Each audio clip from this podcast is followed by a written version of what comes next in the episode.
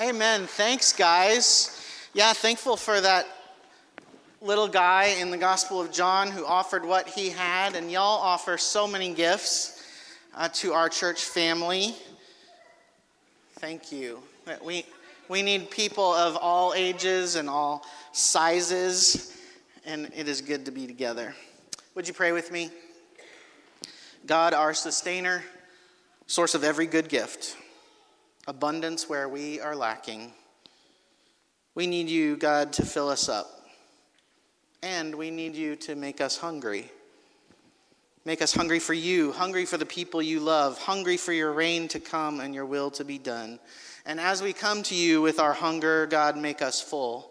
Fill the hearts of the troubled and grieving, fill the minds of the depressed and addicted and confused, fill the stomachs of the hungry and malnourished. Fill the souls of those who feel lost or far from you. Fill your church with people who know and share your love and justice.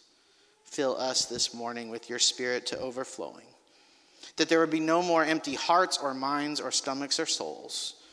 God, fill us. Fill this time, fill this place.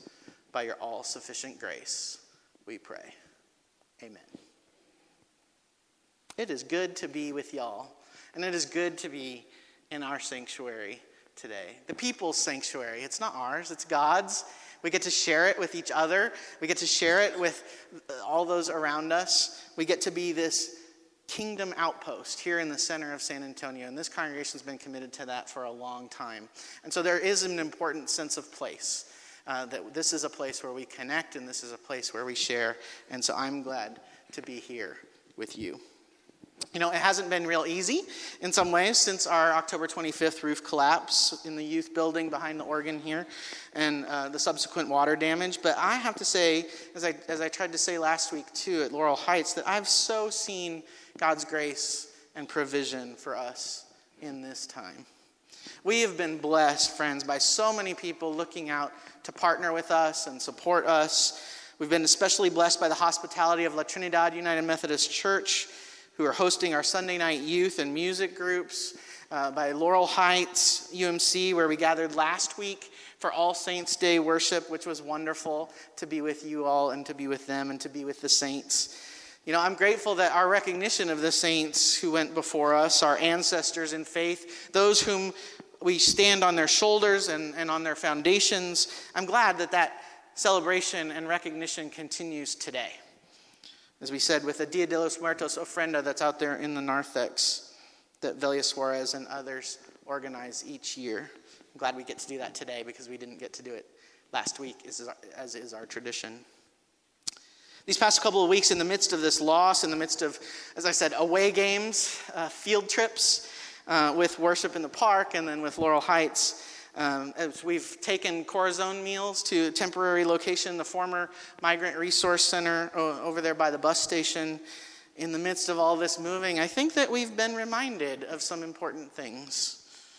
Our staff and our church leadership and our contractors have been amazing. They've been amazing. Keep all of us and, and the workers in your prayers. Folks have banded together, adapted with joy and hope and with little complaint or self pity that would be really easy. We've been reminded together that, you know, this might be architecture or structural engineering, but it is not rocket science. Technology and buildings might be helpful, but they aren't essential to what we're really supposed to be doing. I think over these last couple weeks, we've been reminded to keep it simple love God, love others, period. Jesus said that's it. We've been reminded that what's been handed down to us is not primarily a building. What's been handed down to us is the committed generosity and courage and faithful discipleship of all the ones who said yes, who said yes to Jesus' call to follow, who said yes and invited us to say yes, showed us at their best what that looked like.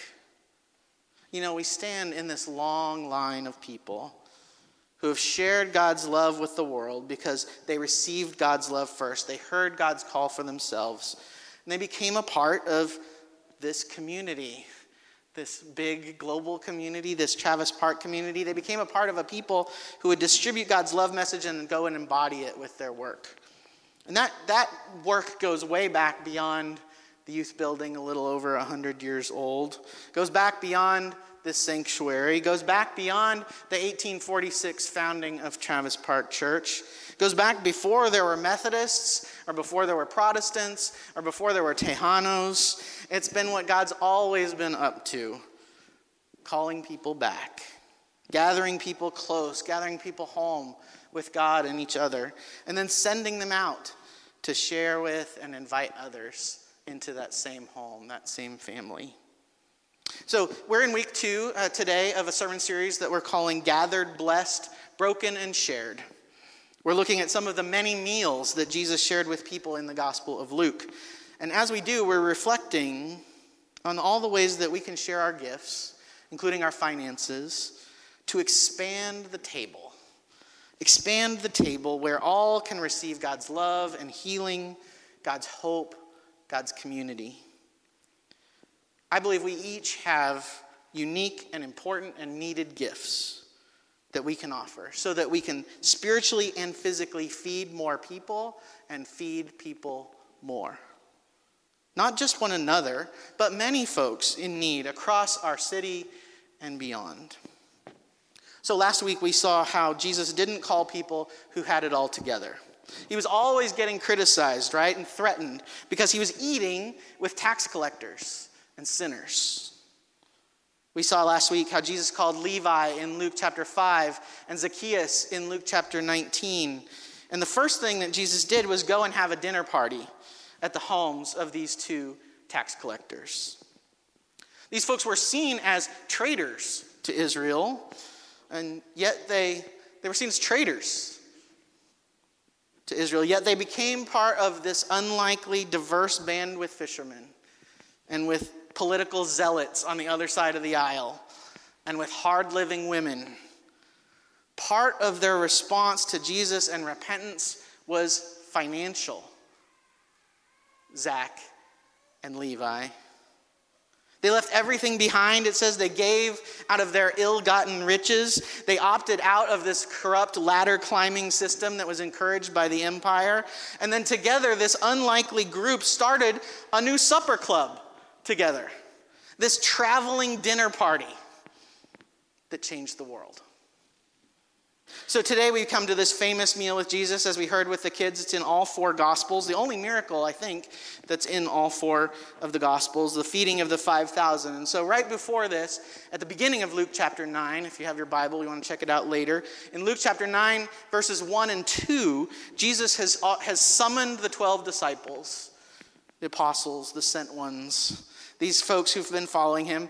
He summons the disciples who are going to expand and multiply this traveling dinner party, this radical love movement, even if those 12 don't know it yet. He pulls them together, and he knows they need a little bit of on the job training. And so Jesus summons them and gives them power and authority, it says in verse 1 and 2, over all the demons and to cure all the diseases it says, and then Jesus sends them out to go and announce the arrival of God's reign. This new society, this new network or operating system, the kingdom of God. Jesus says, Don't take anything with you except my power and my example and each other. That's all you need. Depend completely on me and on the hospitality of the people where you are my ambassadors. And so the 12 go and they do it. And then in good, good pedagogy, in good action, reflection, service learning fashion, they go and then they come back to debrief it with Jesus, right? With their, their rabbi. Jesus says, Yeah, we have a lot to talk about. Let's, let's go and let's have a quiet, private retreat together. Let's get away from these crowds. But as happens, the crowds follow them, come to them. They don't get to get away in the way that they thought they would. Jesus is speaking and healing to the crowd, and the disciples recognize you know what, Jesus? It's the end of the day. Everybody is getting hungry. Sometimes we're like that in church, right? We're like, there's a Lyle Lovett song about that. That's great. Um, yeah, it's time to go eat. Uh, the disciples recognize it's the end of the day, everybody's getting hungry. They themselves are getting hungry and tired. They thought they were going to be on a retreat, they're far away from town. So, Jesus, uh, they, they say, uh, you know, send, send the people away so that they can get themselves some food. They kind of command, or at least coax Jesus that that's the right thing to do. What does Jesus say? Jesus says, You give them something to eat. You give them something to eat. About to find out. Wait a second, Jesus. Wait a second. All, all, how are we going to give them something to eat? All we've got are five loaves and two fish. There is no way that that could feed 5,000 people. There's no way that the 12 of us are going to buy enough food for 5,000 people. And Jesus says, Don't worry. You do your part, and then I, I'll do mine. I got this, Jesus says. The disciples get the people to sit down in these groups of 50. Jesus takes up this meager offering that they'd come up with five loaves and two fish for 5,000 people. This is, so they're in groups of 50. We have 100 groups of 50 people each. So do the math 0.05 loaves and 0.02 fish per group of 50 folks. We're talking a few crumbs, a single fish scale, one of those little tiny bones you don't really want anyway. But somehow, in Jesus' hands, a little becomes a lot. Verse 16 says Jesus took the loaves and fish, looked up to heaven, blessed the elements, gave them to the disciples to share to the crowd. Everyone got their fill, it says. And there were even leftovers. There were even leftovers of this feast 12 baskets full of leftovers, one for each tribe of Israel, one for each disciple to go and take as a reminder and a way to continue the message of God's reign and realm that is embodied most in a meal.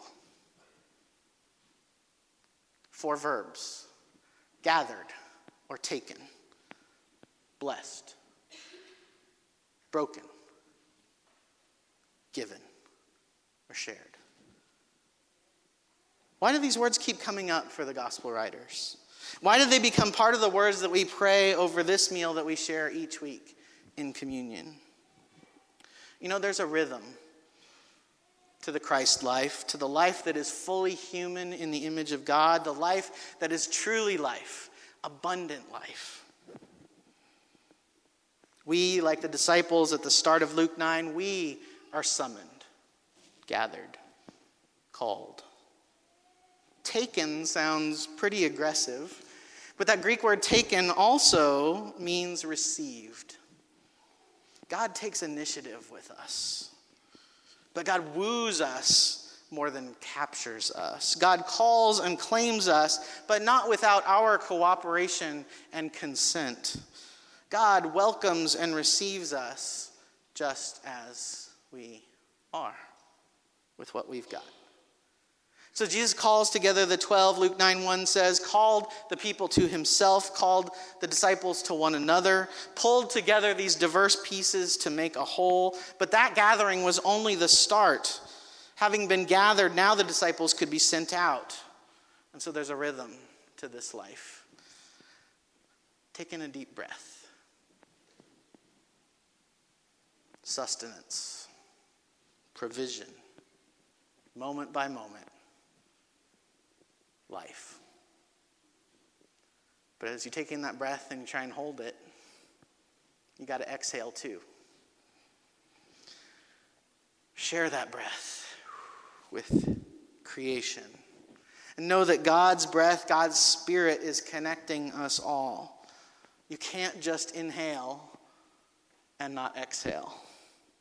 There's this rhythm, there's this ever growing circle or spiral, gathered and sent, taken in and shared out, so that more might be gathered, more might be sent, more might be gathered, more might be sent, more might be gathered and so on. But in between this gathering and the sending, between the taking and the giving, there's a divine transformation that takes place. For the bread and the fish and the disciples to be sent out for others, first they have to get equipped.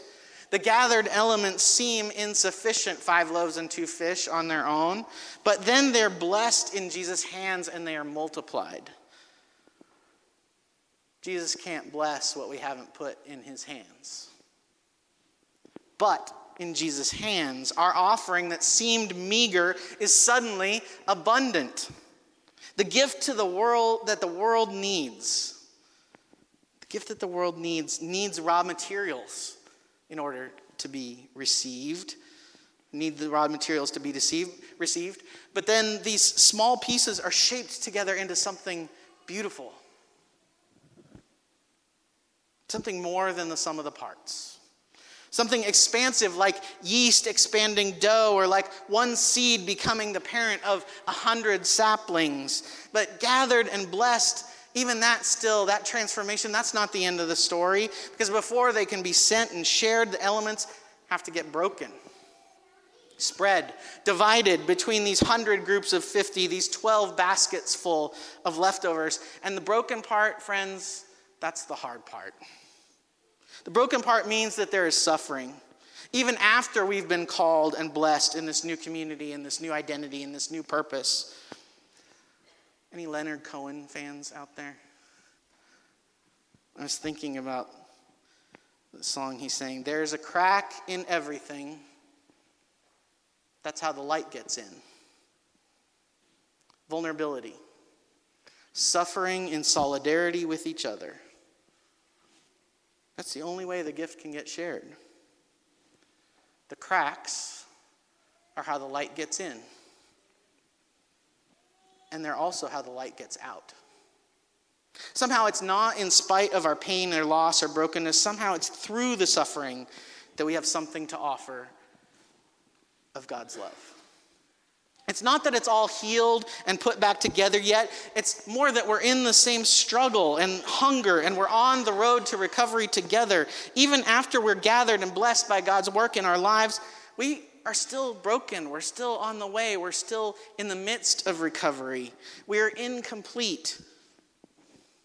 Sometimes we're pulled apart by the demands of the world and the people around us. And yet, somehow, even in this, God has a gift for us and for others. And so finally, only after the bread and the fish and the disciples and us, only after we've been gathered and blessed and broken, only then can the meal be shared, given away.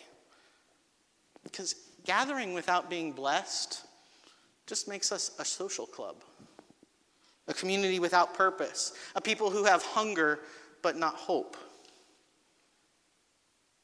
trying to give without first being broken makes our sharing inauthentic, triumphalist, unable to really connect with the hurt and hunger of the world.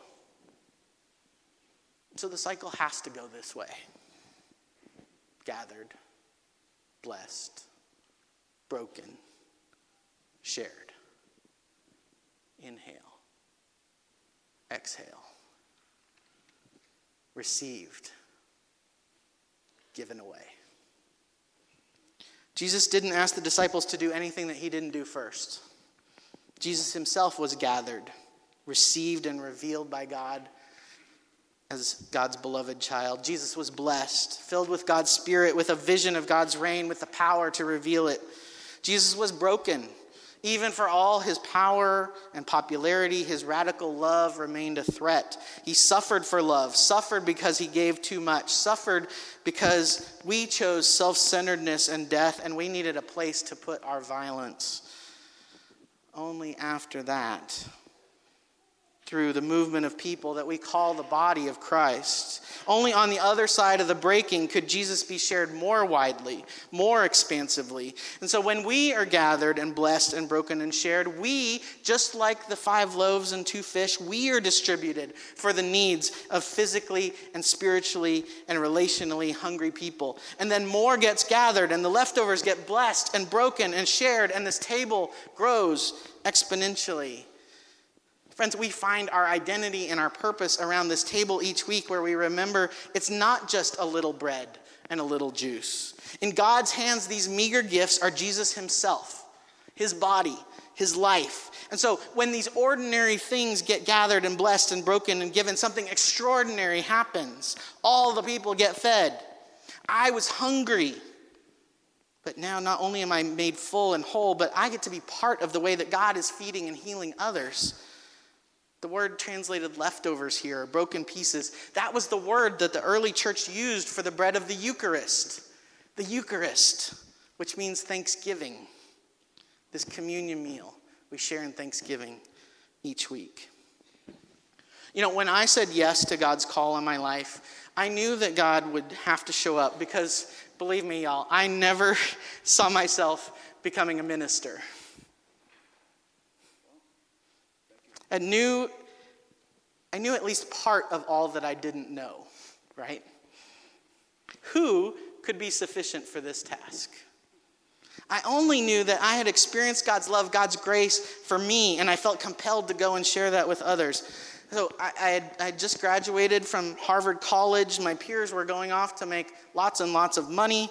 And I decided to move to a place that wasn't on the map that I'd originally drawn for my life. No offense to anyone from the panhandle of Texas.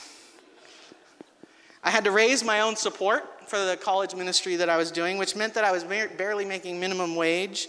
I depended on a lot of generosity and hospitality from others, but I knew that every dollar, think about this, every dollar that I had was one that someone had given to God and given to our ministry because they believed in what God could do through even somebody like me. It's this amazing thing. Once you start to recognize everything you have is a gift from God, it makes it easier. Not always easy by any means, but easier to really depend on God to show up. God isn't going to call us, friends, and then not give us what we need to follow that call. So, whether it's a broken building or a painful past, nothing is beyond God taking what it is that we bring and transforming it into a gift for ourselves and for others. We don't have to give much, we just have to give everything. God is faithful with what we put in God's hands. It becomes abundance for many. We've seen this here at Travis Park.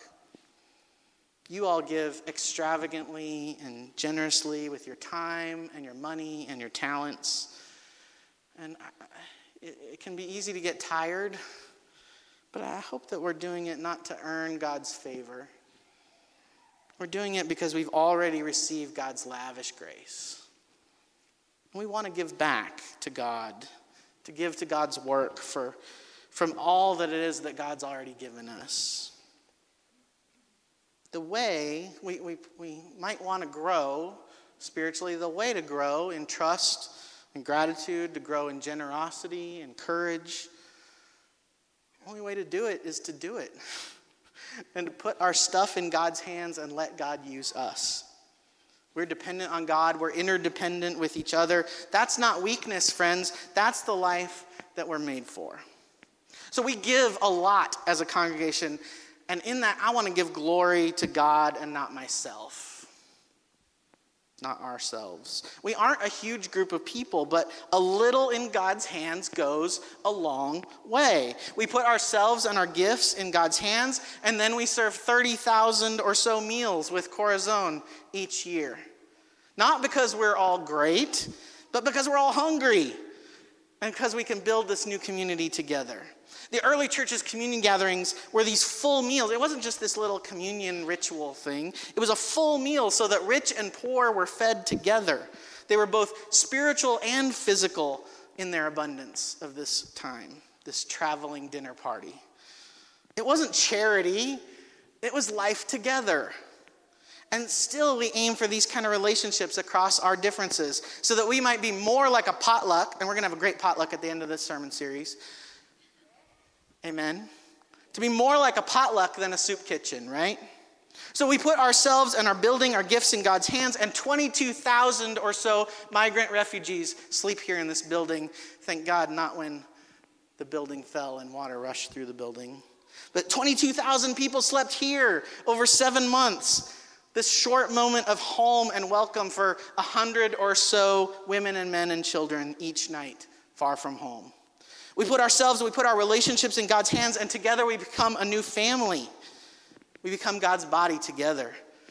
It's not that we don't have our tensions or brokenness or failures or differences with each other. It's that we keep going. We keep forgiving. We keep striving to be siblings together. We keep building this new home together. We keep living as God's hands and feet and voice with each other.